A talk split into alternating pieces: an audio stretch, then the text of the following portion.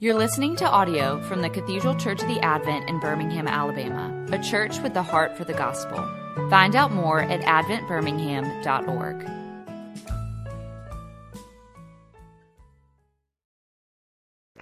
Most merciful and mighty, perfect Father, we just thank you for caring for your prodigal parents. Lord, I ask that we see your workings as discipline, not punishment. And Lord, I ask that while we feel like we are in the dark, and as we are parenting, it's leading as if the blind are leading the blind, Lord, we just remember that you do your best work in the dark. And because of Jesus Christ, we have seen the great light. Father, now call us out of our wandering. Jesus, now come and cast out our fear. Spirit, now preach the Son to our deafness and open our hearts to hear your good word. And in Jesus' name we pray. Amen. Amen. Okay. Well, my name is Margot Cooney. I'm filling in this week for Faith and Family. And I think because we all know the gospel, we all know that Jesus does not look at our resumes. When we come before him, we are covered in the blood of Jesus, and his righteous works are bestowed upon us. And it truly feels like Cameron Cole did not look at mine, because if he would have known how I spoke to my kids at my house, in my car, and in front of the church, we would have just not had today happen. So thank you, Cameron, for being so gracious. But because we have such incredible teachers every single week, week after week, I feel very much like a substitute teacher. So we will be watching some movies, and we will turn the light out and rest our heads before we go pick up our kids from Sunday school.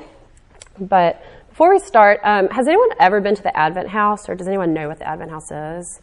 Yes, y'all should go. If your car needs an oil change, so does your spirit. And you are invited to pray or to be prayed for. And downstairs you go and you tell them as little or as much as you want to, while there are prayer intercessors upstairs. And after a certain amount of time, they come down and they share with you the goodness of the Lord. It's absolutely amazing, and it's been a real privilege for me over the past 8 years. I've been downstairs having people pray for me, and then I've been upstairs praying for complete strangers. But the reason I bring that up is because about 90 to 95% of the scriptures that the Lord gives us, it really wants us to remember that we are his child. Like, he pursues us so much in our everyday and all day. He is relentless. But he really drives home the point that he's counted every single hair on your head. And the way that we as moms or fathers stay up with our child who has an earache, he stays up with us as well. When we are sick, he is like combing our hair, counting every bit of it, just staying awake so that we can rest. And that's really what the Advent House does for you, and does to remind you that that is how the Lord sees us as children of God. So today, it seems counterintuitive to talk to parents about being a child of God, but it's my understanding that if you drink from the cisterns of God's everlasting water, you cannot help but pour out into other relationships and other areas of your life. And in a little bit, we'll talk about how, because Christ drank from that cup, that we do not have to drink from that cup that he saved us from. But today, I want to talk about how the incarnation can change how we view carpool. And I want to talk about how the atonement can change our behavior at our kids' baseball games. So, and if we do have any time, we can talk about how the Reformation changed diaper duty. But that is Martin Luther and not me. So we are going to look at the incarnation, and I'm going to read through John 1 through 18, but bits and pieces of it, just so we can kind of be washed and remembered in it. Because if you remember the Gospels, Matthew, Mark, Luke, and John, by the time you get to John, it's just kind of like crazy Uncle John is just saying some words, because Matthew starts with the genealogy. You've got Mark, who's just like, well, let's get down to business. And Luke's a doctor, so he just kind of like dissects and goes from different ways. And John's like, let me close your eyes, lean back, and watch this IMAX theater. So you'll notice that John's gospel is just recreating the Genesis 1. So in the beginning. So in the beginning was the Word, and the Word was with God, and the Word was God. He was with God in the beginning. Through him all things were made, that it has been made. In him was life, and that life was the light of all mankind. The light shines in the darkness, and the darkness has not overcome it. The true light gives light to everyone who is coming into the world. He was in the world, and though the world was made through him, the world did not recognize him. He came to that which was his own, but his own did not receive him. Yet to all who did receive him, to those who believe in his name, he gave the right to become children of God, children born not of natural descent, nor of human decision, or of a husband's will, but born of God. The Word became flesh and dwelt among us. We have seen his glory, the glory of the one and only Son, who came from the Father, full of grace and truth. And out of this fullness, we have all received grace in place of grace already given. No one has ever seen God, but the one and only Son, who is himself God and is in the closest relationship with the Father, has made him known. So, let's watch a movie. Has anyone seen the TV show Parenthood? Does anyone remember that? Okay. Give me a second. If Amazon shows you my sins, you'll see a lot of housewives pop up. So hopefully they won't see that today. It's just all documentaries and good stuff. No. Okay, so it's going to turn on. All right, well, while it's loading. There we go. So we're going to look at this two different clips from this TV show, and the gist of it is this husband and wife are coming to terms that their son is just not like the other kids, and they've finally gotten in to see the doctor who's going to help them understand their child. Is this coming up? Okay, here we go.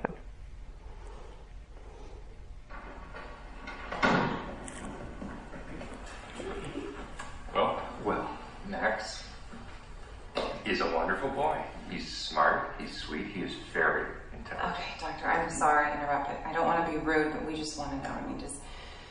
Do you think Max has Asperger's? Max is very high functioning, but I do find that Max's behaviors are consistent with an Asperger's diagnosis.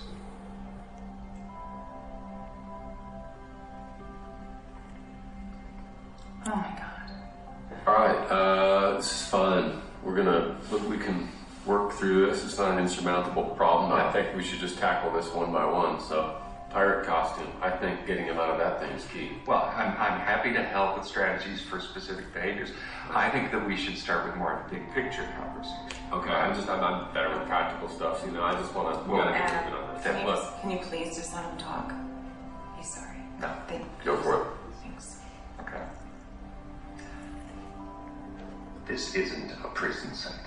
I know. So how long is this going to take them? How long will it take? Just to get him through this, get him back on track. And unfortunately, there is no cure for Asperger's. It is a syndrome that he will always have.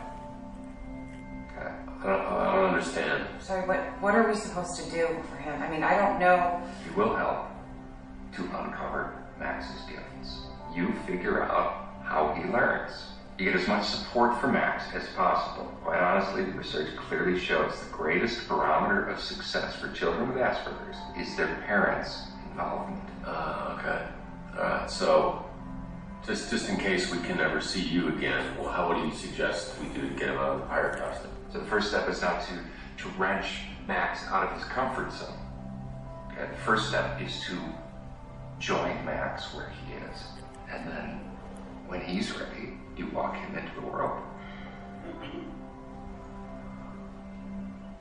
I'm kind of glad y'all couldn't see it, because it really will let you kind of be in their position. But I'm not commenting on the diagnosis that they were giving in that. Oh, now it's playing. Okay, good for you. This is more a comment on sin. Not that sin, but just sin in general. And us getting to hear this back and forth, trying to understand what's going on, we have to understand that our sin is a temporary and eternal punishment from our actions in the garden. And we are dying, we are damned, we are cursed. And Genesis 3 talks about the curse put upon us. And there's nothing inside of ourselves or inside of this world that could possibly fix that. And that's what they're sitting in. They're told that this is something they cannot fix, that this is something going on. And so the next clip I'm going to show you is just a glimpse, just this image of God that we're here to talk about, of what the incarnation looks like. In order for Christ to put something on, he had to take something off. He was sitting in heaven full of celestial glory, and he took that crown off, and he came down into this world and subjected himself to despair, diarrhea. Yeah, he had diarrhea because he's fully man, living back then. I'm not making this up.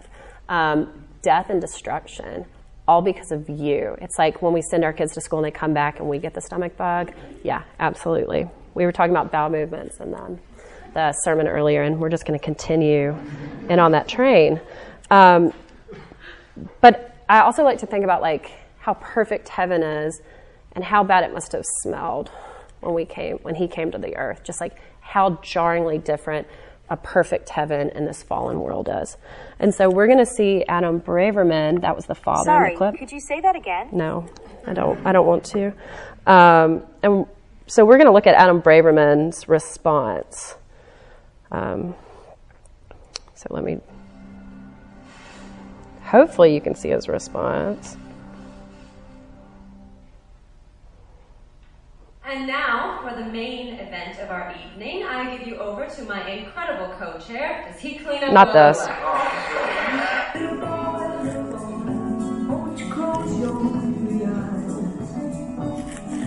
Oh my goodness.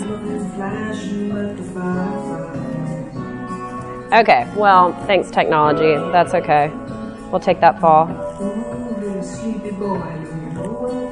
The gist is, since you can't see it, is that this dad realizes the only way he's going to be able to get his son back and to be able to connect with him is put on a pirate's costume. And that's all the son was wearing, and this is how he comes down to love his son, to be with him, and as the doctor says, like, walk with him through that. And that's what God did when he put on the flesh and came down to be with us. He had to put on what seemed silly, but because he knew the seriousness of what it meant. I'm so glad that the movies that I have curated are not going to show up today. That's okay, though. We've all seen the other one. So, there you go.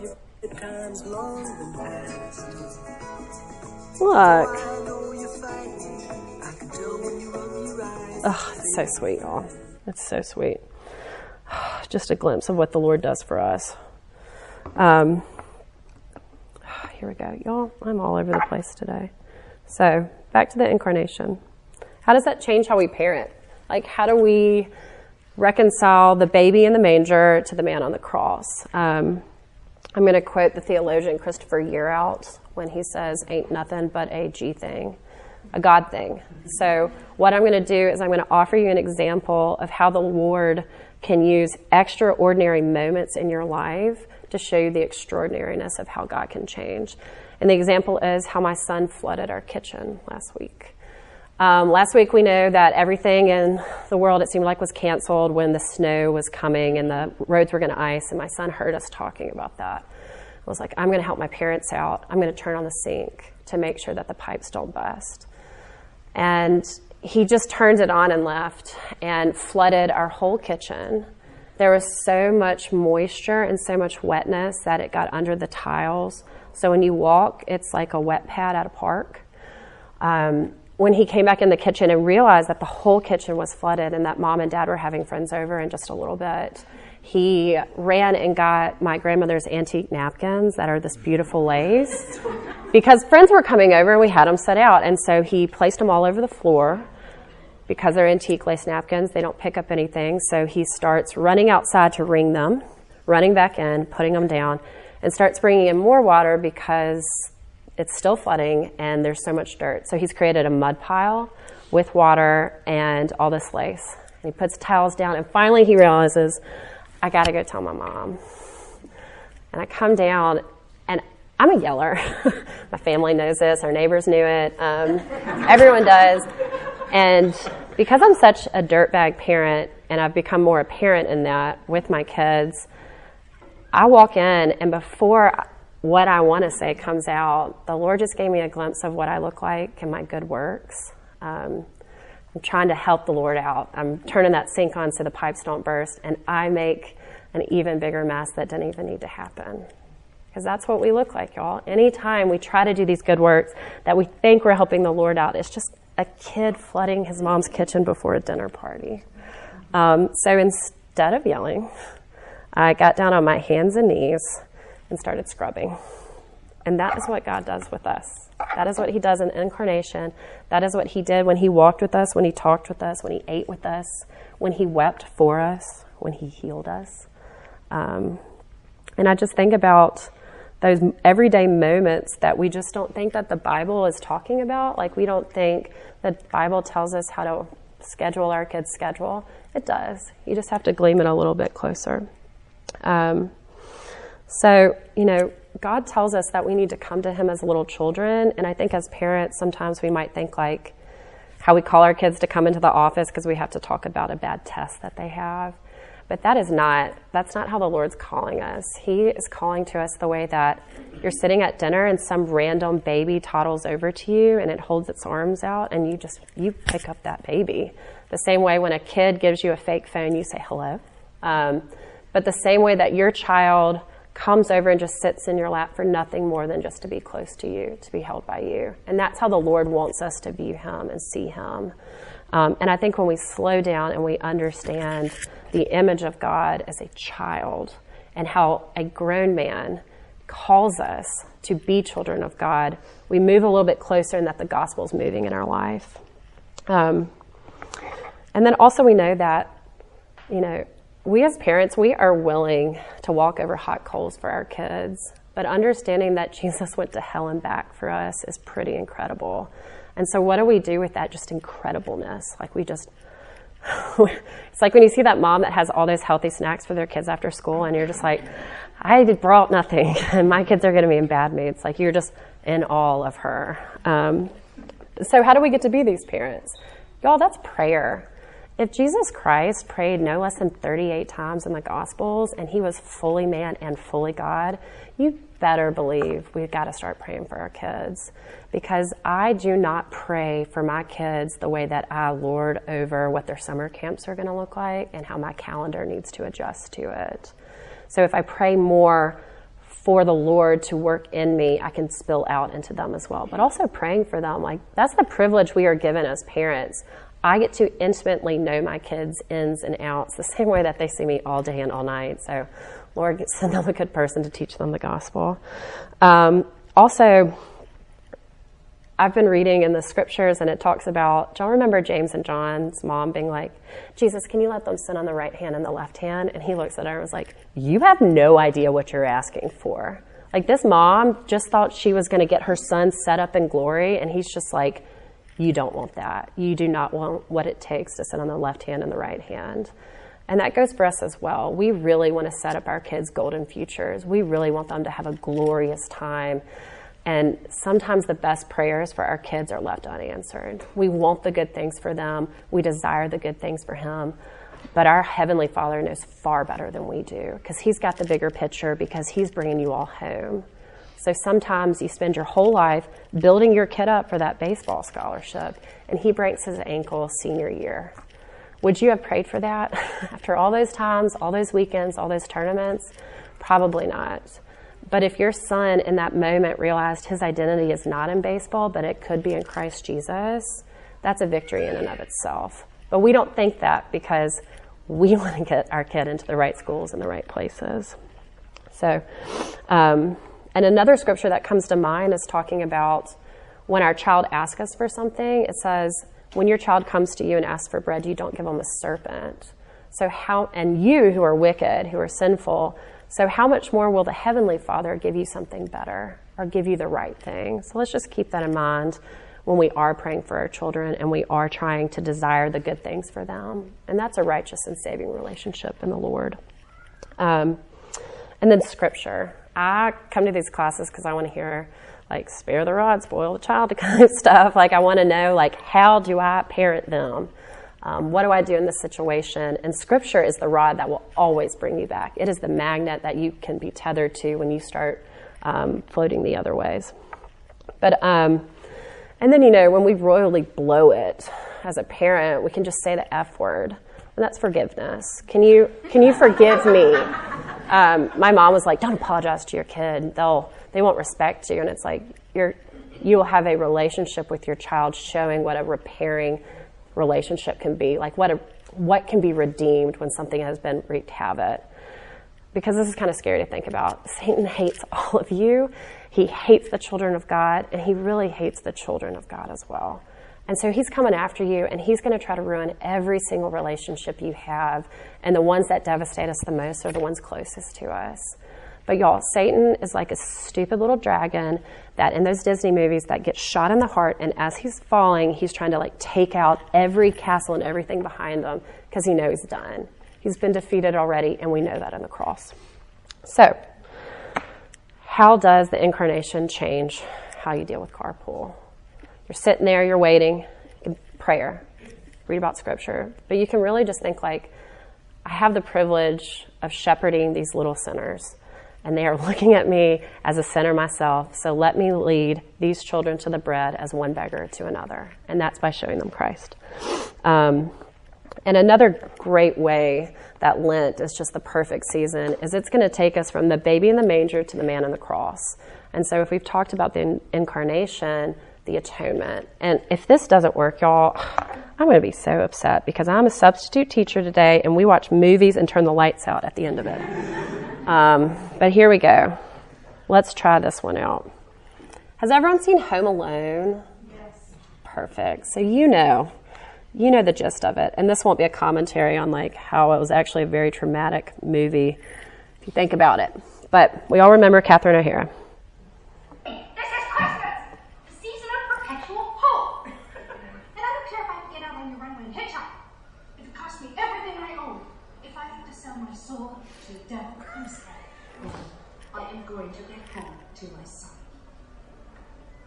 Ma'am, if there was anything at all I could do for you today... Do anything. I can get you a hotel room. What? Excuse me. Can you excuse us for a second? Can I see you for a second, please? Excuse us. No. Yeah, but hearing you got a little bit of a dilemma there. We got a crisis ourselves. Allow me to introduce myself. Gus Polinski. Homer. Polka King of the Midwest. The Kenosha Kickers. That's so good. No? That's okay. I thought you might have recognized it. Anyways, I had a few hits a few years ago. That's why, you know, polka, polka, polka, polka, polka, polka. Oh.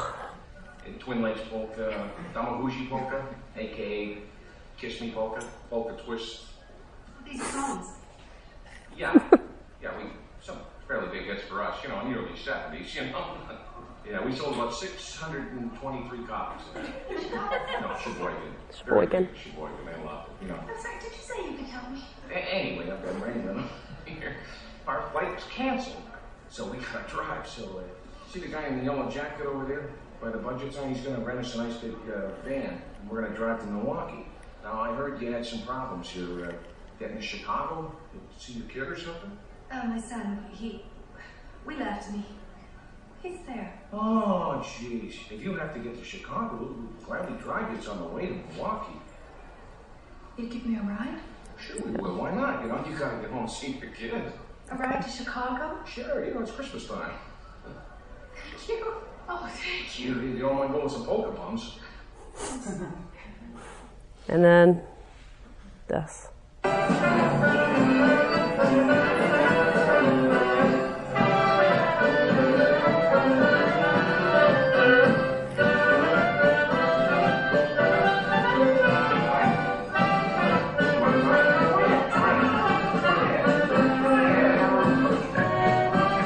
my goodness. Okay. Yeah. I want a Schitt's Creek commentary night. Next one. I'll just dress as Maura. So I'm not saying hell is polka music or the van is the cross, but I am showing you just how desperate this mom was to get back to her son. just how desperate she was to get back, to save, to be with him, to protect him. And I just think that's so, it's a silly example. We've all seen Home Alone, but it's, again, it's just like this visual way of seeing just what the Lord was willing to do for us, like what he was willing to leave, what he was willing to sacrifice himself to do. It's like, think about trying to get into a bar, and our sin has barred us from this bar, but when Jesus Christ gives us our ID, which is his ID, we get to go on in, and not only do we get to go in, we get VIP treatment. And yeah, so how does the cross change how we parent at a baseball field? Okay, we don't have to shake the fence when our 6-year-old isn't doing what they are supposed to, y'all. The fact that we think our legacy is an extension in our kids and we have to micromanage every moment of a 6-year-old baseball game is ridiculous and quite silly. But it's also just how we view our kids in general. We think that if they mess up, it's more of a reflection on us. And like, there's this weird formula in our head. If I love my kid enough and I practice with him enough, then that's going to directly affect how he's going to play in the game in front of all my friends. And then that's when we're left shaking the field fence because they're just not doing it. But instead, with the atonement and what Christ has done for us, we see that that relationship has been paired back together, and we can just sit and enjoy watching our kids make terrible mistakes on the baseball field. And it's joyful, even if it looks like they're running underwater. Like, that is what a kindergarten baseball practice looks like. But this is what I want us to think about. I want us to think about just how we as parents can get down on the floor. We get down on the floor, we can help them clean up the mess, we can help them pick up the Legos, because that's what our God the Father did for us. When we were under the table trying to pick up all the crumbs so we could sit at the feast, he comes down and he doesn't just say, like, let me help you pick that up. He picks you up, and he has prepared this beautiful feast for us to have, and we get to enjoy it. But what I'd really like to do is I'm going to turn the lights off and I'm going to pray over y'all. And we're going to do this thing called Divine Lectio, which is I am going to read a scripture over you 3 times, and you're just going to close your eyes. The first time, just let it happen. It's going to be super weird. We're all just going to be quiet with our heads down, but you will appreciate that when you have to go get your kids who've been eating sugar packets. So the first time, we're just going to let the scripture wash over us. The second time, you're going to ask the Lord, what do you want me to hear from this today? What do you have in this for me? And then by the third time, you're just going to ask the Lord, like, how much more would my life be different if this scripture was truly in my heart? So I'm going to turn the lights off if I can. I'll probably mess up like the video. Oh, no, not like that. Not like that one either. That's fine. We'll do that. Okay. All right. So let's bow our heads and we'll pray. Heavenly Father, you were perfect, so we do not have to be. We do not have perfect children, but you gave us the perfect son. And Heavenly Father, we do not have the perfect family, but you have invited us into one. So, Lord, I ask today that these words just melt us and move us, because it is your holy word. In Jesus' name. So,